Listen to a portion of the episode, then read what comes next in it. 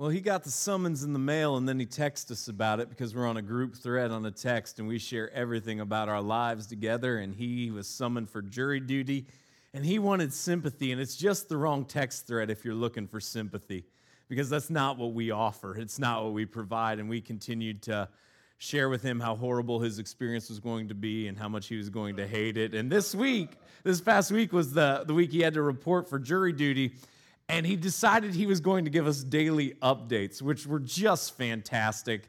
Unfortunately, he was released on Wednesday, so that ended some of our fun. But Monday morning, he was just absolutely miserable, which brought delight to the other three members of the text thread. I'm not really sure what that says about us, uh, but it did. And he was sharing with us how he was in the courtroom and he didn't really want to say anything to anybody. He really didn't want to be selected for the jury, but he was number nine out of 200 and some. So the odds were really high that he was going to have to, he was going to have to serve. So he was a little disappointed about that. And then he was asked by four different people how to connect to the internet while he himself wasn't connected to the Wi Fi in the courtroom. And so he was a little annoyed about that. And, and we were just sharing with him all kinds of, of wonderful details of the times that we have been selected for jury duty. Now, I've never had the privilege of serving on a jury, and I hope to never have that privilege. I would be the world's worst juror. I know this. I've been uh, summoned for jury duty one time, and I was luckily dismissed. I know some of you love the idea of jury duty. You're just like, yeah, civic duty. I'd love to love to be a participant in that. That's fantastic. And that's great. I have friends like that. I have my, one of my parents is like that. That's that's phenomenal. I'm just not like that. I, I really I'm not. I guess I'm too cynical to, to sit on it, to want to sit on the jury. Just not what I want to do. I remember when I was summoned the one time for jury duty and listening to, to some of the overall description of the case that they were about to select the jurors for, the judge uh, preemptively made this comment. He said, Sometimes people can become so curious with elements of a case, they lose sight of what really matters. They lose sight of what really matters. And, and I always found that part fascinating of what the judge has said. That sometimes in life we can see this happen as well. That people become so fixated on certain aspects of something that they lose sight of the bigger picture. And this morning, as we continue our look at the book Genesis, if you have your phones or your tablets, we'd invite you to follow along with us in the Bible app. If you, if you don't, the verses will be available on the screens on the side. If you're streaming from home, when we get into the passage here in just a minute, the verse will be available on the screen below. But sometimes as we walk through Scripture, sometimes we can get so perplexed and so fixated on an element or a segment of what Scripture's communicating that we can lose the bigger point. And this morning is one of those times that if we're not careful, our mind can go in a million different directions because there's, there's something mysterious about what we're going to talk about today.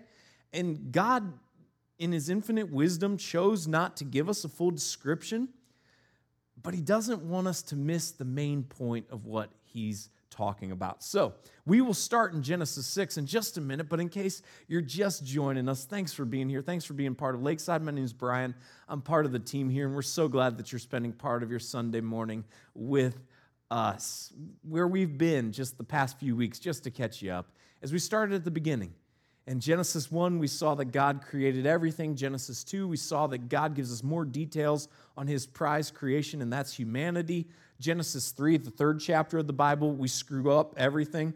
We, we mess it all up. I mean, it literally took us three chapters into a really big book, and we've messed it all up.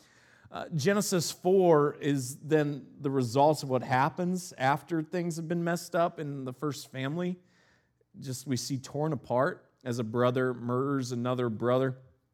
Genesis 5, we skipped. You can read it if you have some time, but it's just genealogies and it lets you know a little bit more of the background what's going on in, in the line of Seth. Seth, you'll remember, was Adam and Eve's additional son after Cain had killed Abel. And now we pick up to Genesis 6, where this is weird and it's mysterious and it's odd and it's exciting to look at. So, Genesis 6, starting verse 1, we read these words When man began to multiply on the face of the land and daughters were born to them, the sons of God saw that the daughters of man were attractive, and they took as their wives any they chose. Now, what a beautiful love story this is. What a just, this is just a beautiful love story that uh, a gentleman sees a woman and he says, You're really attractive, you'll be my wife. And, and that's what happened. So they would, they would then be married. Now, don't get me wrong, I think attraction is a very big part of when you're choosing who you want to spend the rest of your life with. You probably um, should find somebody that you're attracted to. That's, there's nothing wrong with that. Nothing at all. In fact, I think if, if you don't do that, you you might be a little misguided. Uh, luckily for us gentlemen, women, the, fi- the things they generally find attractive, uh, it means much easier scale because let's be honest, some of us would never be married if it, if it weren't. Uh, and, and so it's, it's certainly important to find somebody that you're attractive to, uh, attracted to when you get married. But the problem comes in when you base that decision solely on attraction.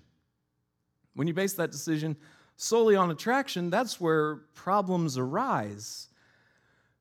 Because I don't care how much you are attracted to someone, in the course of a relationship, there's going to be either something they do with their look, or there's going to be a sound or a smell they produce. There's going to be something along the line in every relationship where you look at the person that you're in love with and that you're or were attracted to and just realize I'm no longer attracted to this person in this moment. I mean, my wife used to love me. Now, if I eat cereal, she won't even be in the same room as me. And I'm like, I can't help it. It's crunchy. What do you want me to do? Swallow it without she. She literally will not sit in the same room with me when I eat cereal. The woman who used to love me. So there's going to be something in your in the course of your relationship that just repels you. And it doesn't matter how attracted you are to the person. And if you base everything in your relationship on your attraction, you're in trouble. You're in trouble. And you've got to make sure that attraction is a piece to the puzzle, but there's got to be more to that puzzle. And here, what we see right off the bat is that these are relationships that are solely based on attraction. But there's, there's a mystery here that, that we don't fully know the answer to. And this idea of sons of God and daughters of men. Is this talking about godly individuals from the genealogies that we skipped in Genesis chapter 5? You'll remember last week that we saw at the end of the Cain and Abel story, we saw what had happened to Cain's descendants and how the descendants of Cain chose to use Cain as an invitation to do whatever they wanted.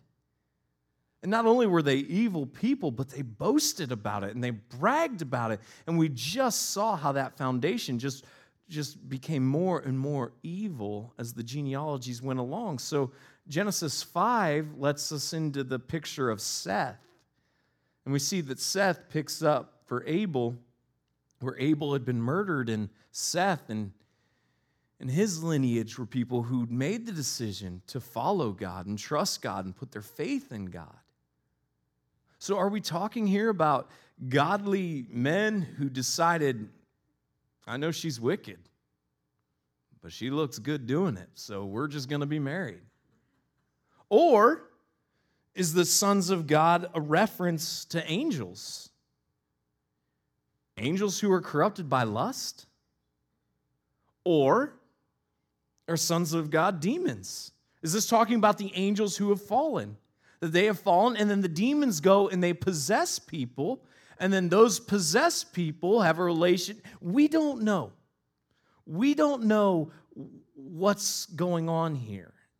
So, why does it matter? Well, verse 3 tells us Then the Lord said, My spirit shall not abide in man forever, for he is flesh. His days shall be 120 years. Whatever is going on here, God is so outraged by that he limits the lifespan of humanity. Wherever you decide you want to you want to hold on, on, on the sons of God and the daughters of men, whether that's godly men who, who went and married ungodly women, or whether that's angels who fell corrupted by lust, or whether it's demons who went in and they possessed people and then they formed a union with women. Whatever the case may be, and wherever you want to land on that, the, the reality is, whatever this was, it was not good. And God is so outraged by it that He says, That's it. I'm limiting the lifespan of humanity.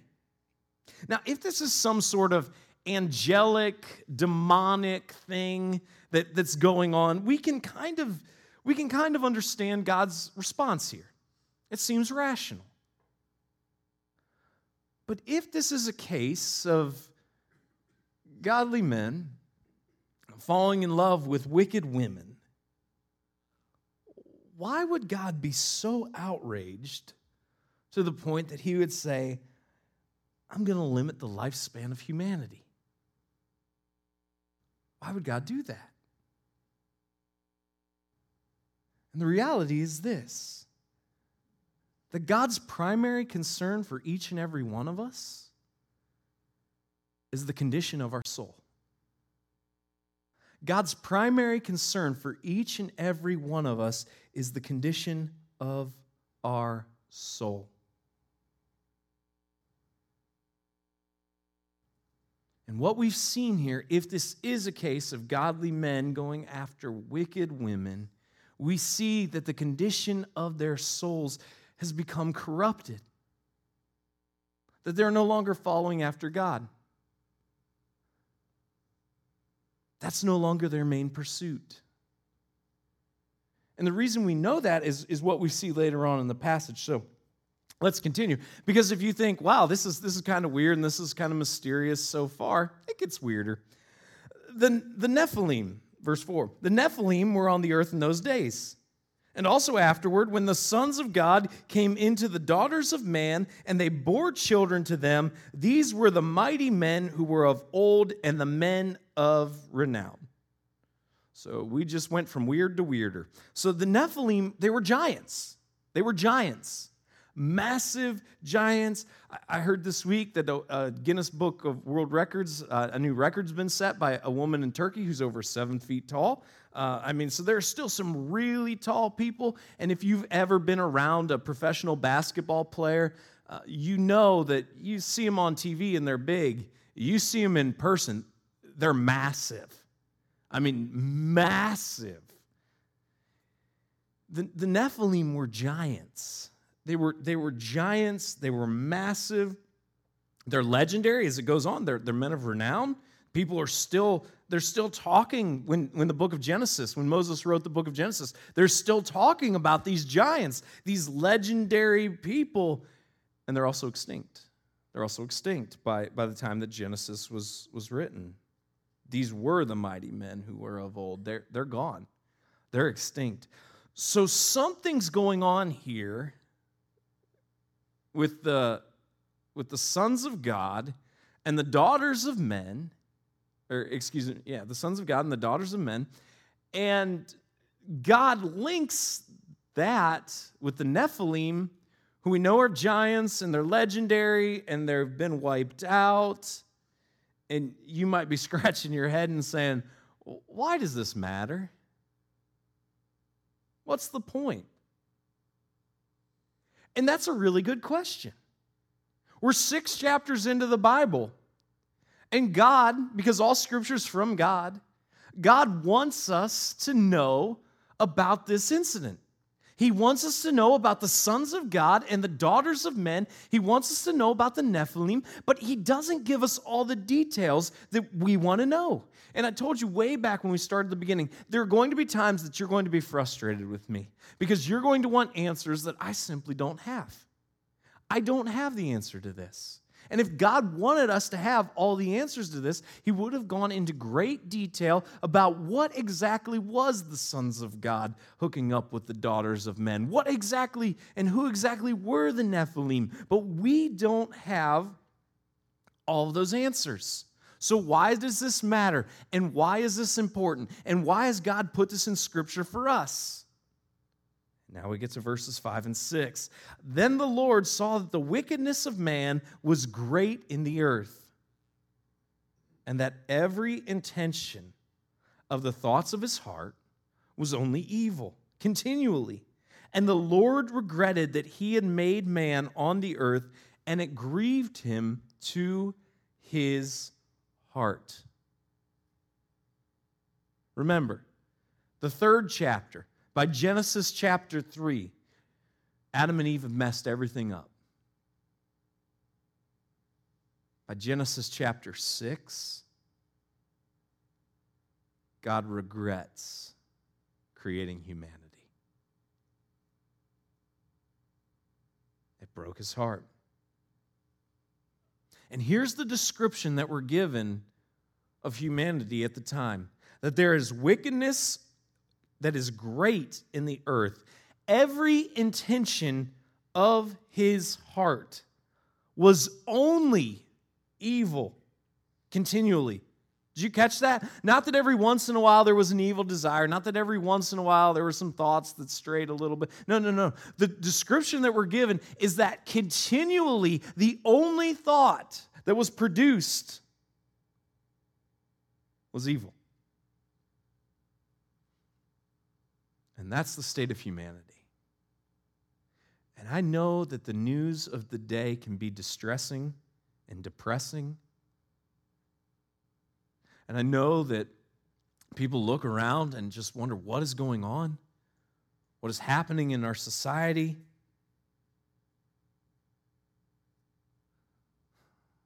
I know it can feel overwhelming. We see the horrors, and, and sometimes we wonder, has it really ever been this bad?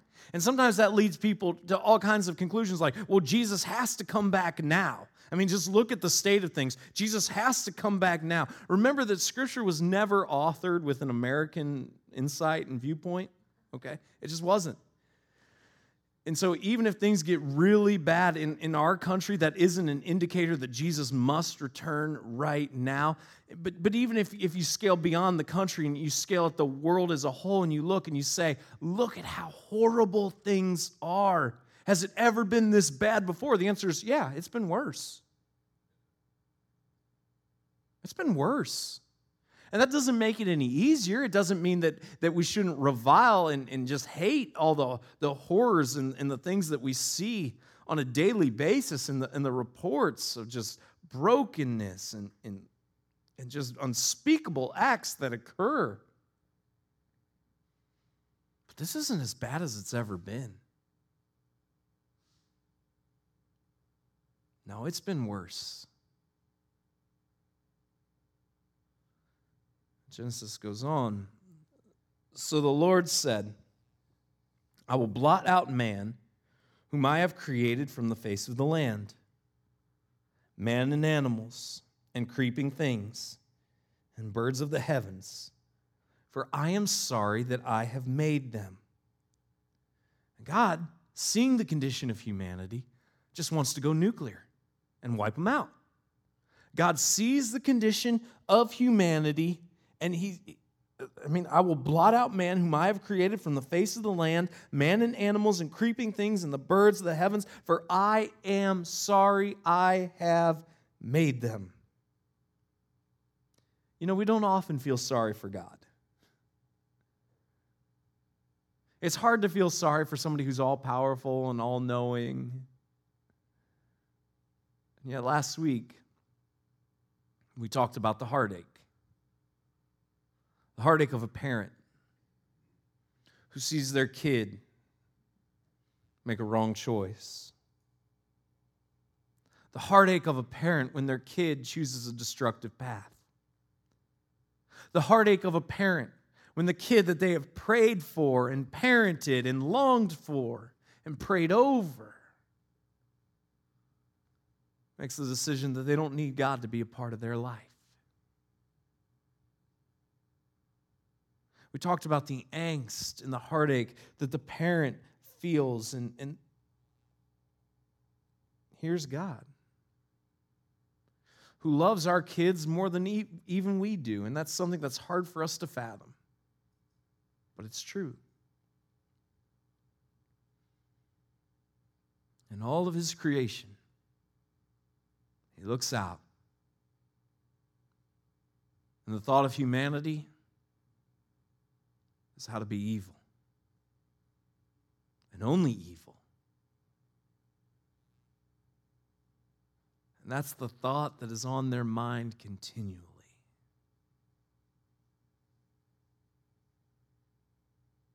And the picture we see here is just how much that breaks God's heart.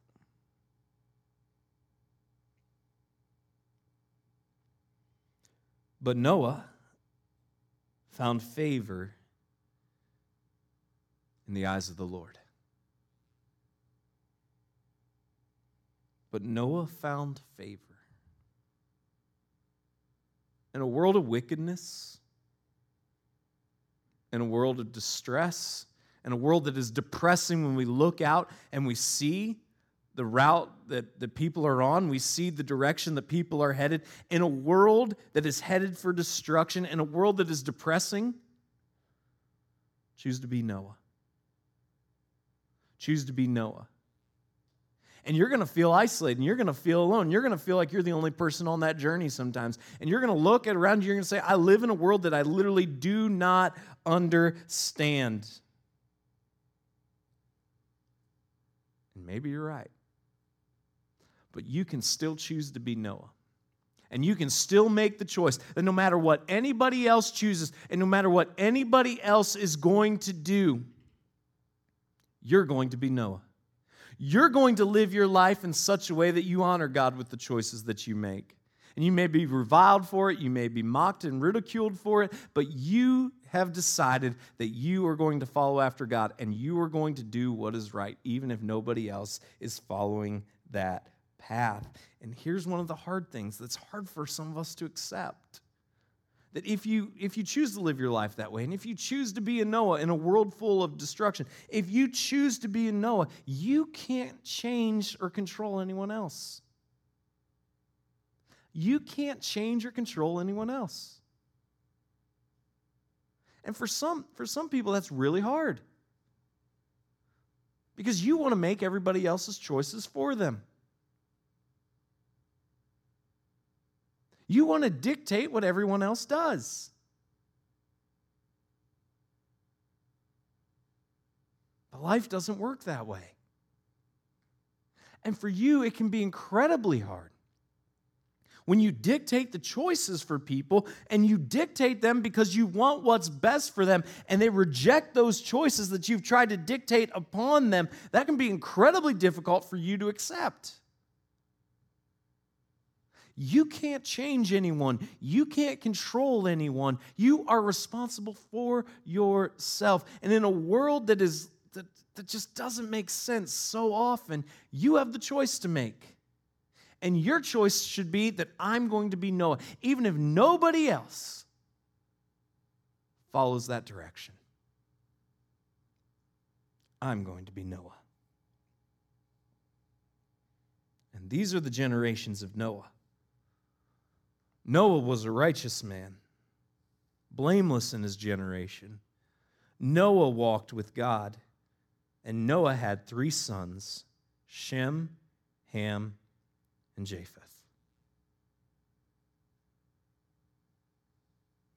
I want to encourage those of you who follow Jesus, those of you who are trying to live lives of integrity, those of you who are trying to do what's right, those of you who are living and following after God in a world that's increasingly saying, that's stupid, it's outdated, it doesn't matter, why would you choose to do that? And I just want to encourage you because sometimes it may feel like, like nobody sees and nobody cares. And it may seem like the only time people see or the only time people care is to mock you and ridicule you and make fun of you.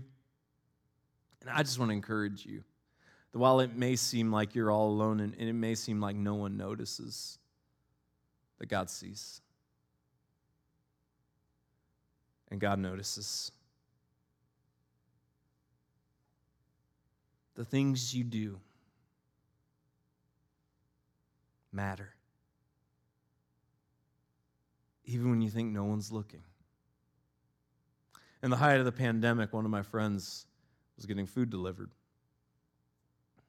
And he put in his delivery order, and about an hour later, they brought the food to his house. And he sat down and ate his food. When all of a sudden he got a notification from his doorbell cam. There was some activity. And he watched as the delivery driver at the end of his driveway got out of their car and picked up the mailbox that they'd just run over when they backed out of his driveway. Tried to stand it up, watched as it fell down, got back in their car, and drove away. All this captured on video.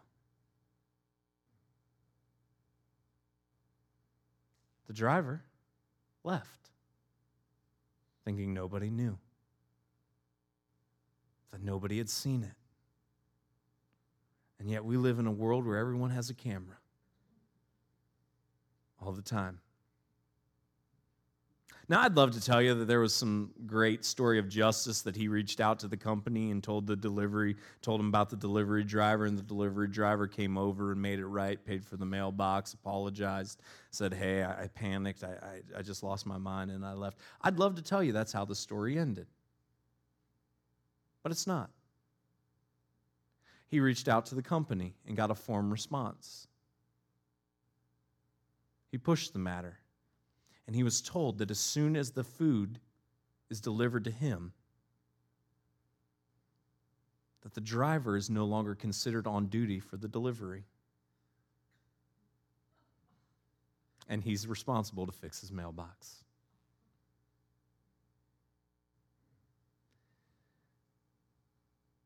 What do we do when we live in a world where everyone's watching? What do we do when we live in a world where it seems like nobody cares anymore about doing what's right?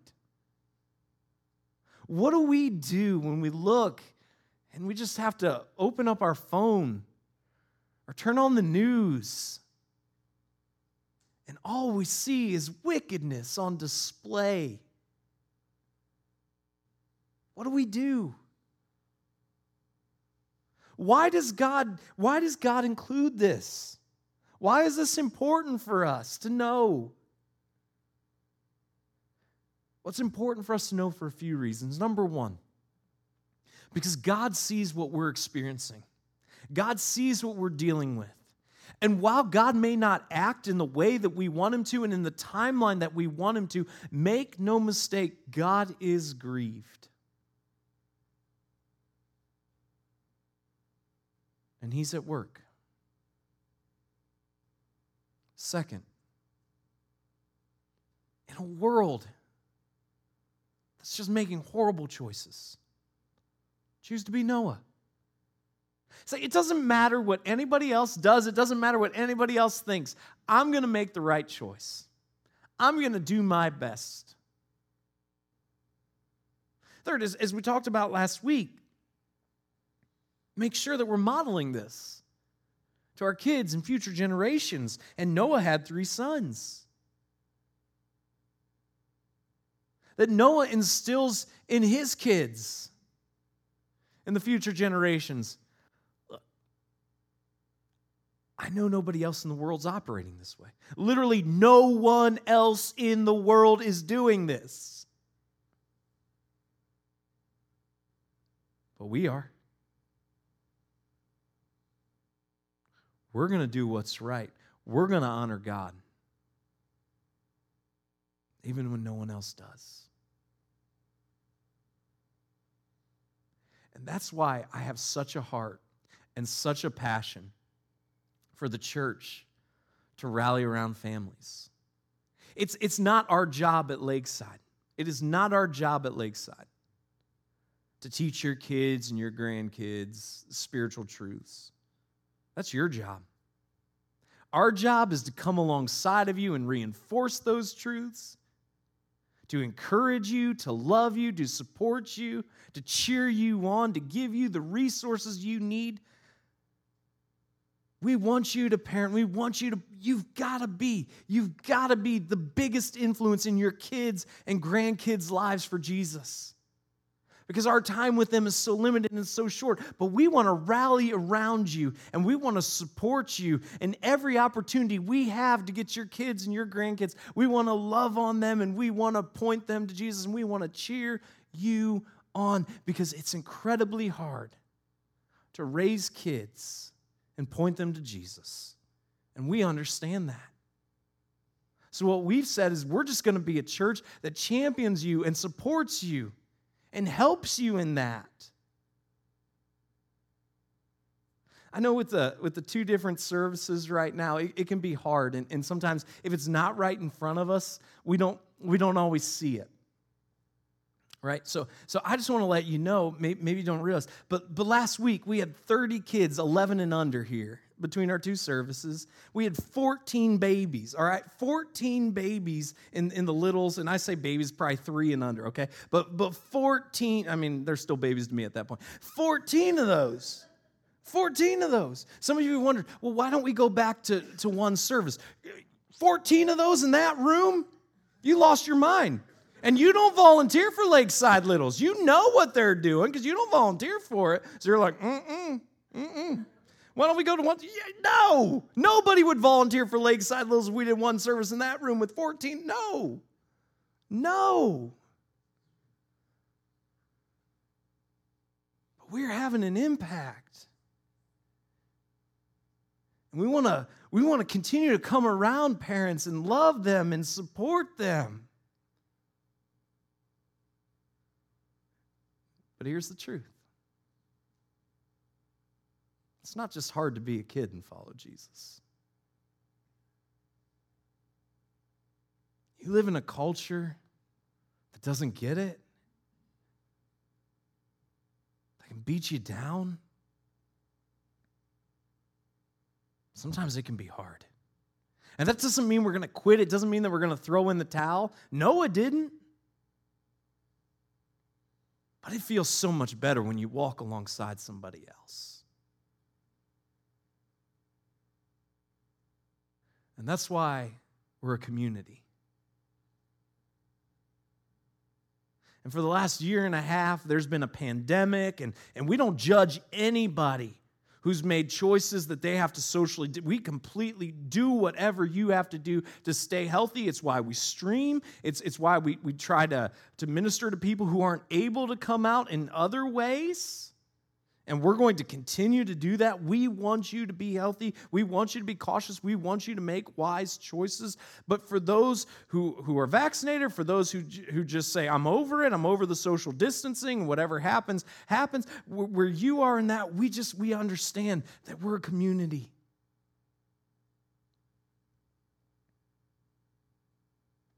Which means we show up and we worship together.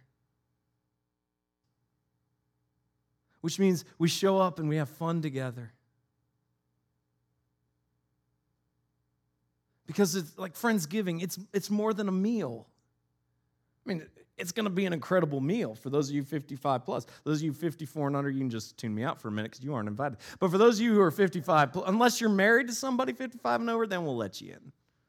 Dating, maybe if it's serious. Okay, uh, but but if it's just attraction, like we talked about earlier, you're not making the cut. All right, there you go. We got to have some standards. All right, so 55 plus. So find something you like about them other than the way they look, and then you can bring them. All right, 55 plus, friends giving. It's more than just a meal. It's gonna be a great meal. I don't know, maybe we'll play some canasta or something at the table. I don't know, but it, it's more than that. It's about community. Somebody to share your successes with. Somebody to walk beside you when you get a diagnosis. Somebody to pray with you when you're in a tough spot and you just don't know what you're going to do.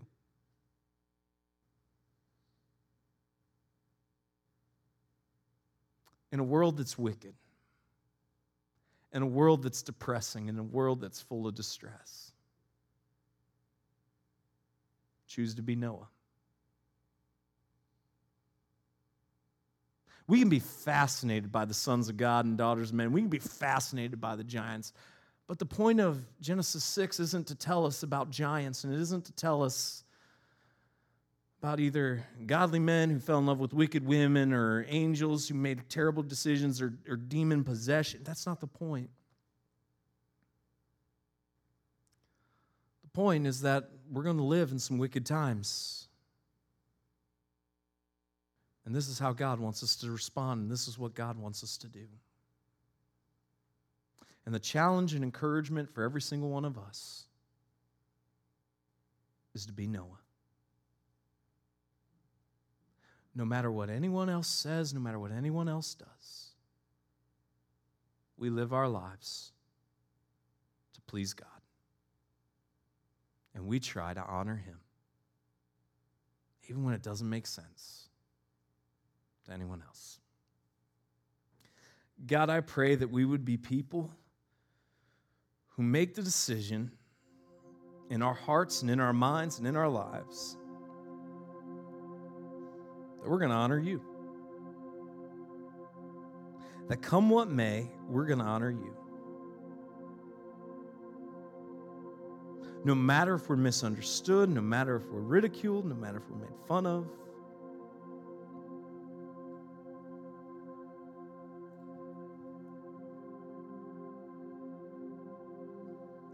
I pray, God, for the person who's holding on, who's torn between the desire to want to honor you and the feeling like it's so much better if they don't. Their life would be more fun, it'd be more exciting, they'd have more friends, more opportunities. And I pray, even right now, God, that your spirit would just penetrate their heart. That it would pierce them, and God, it would just remind them there is nothing greater. There is nothing better living a life that honors you. That in a world of wickedness, they would choose to do what's right.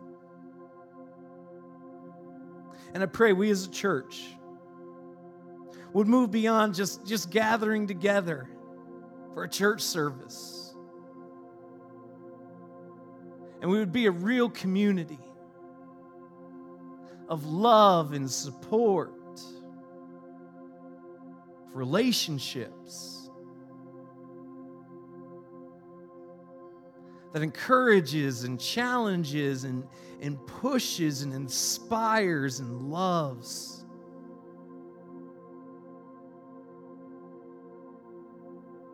Because, God, sometimes it's hard to live for you. So help us inspire one another to do it and empower us to honor you with our lives, Jesus, we ask. In your name we pray. Amen.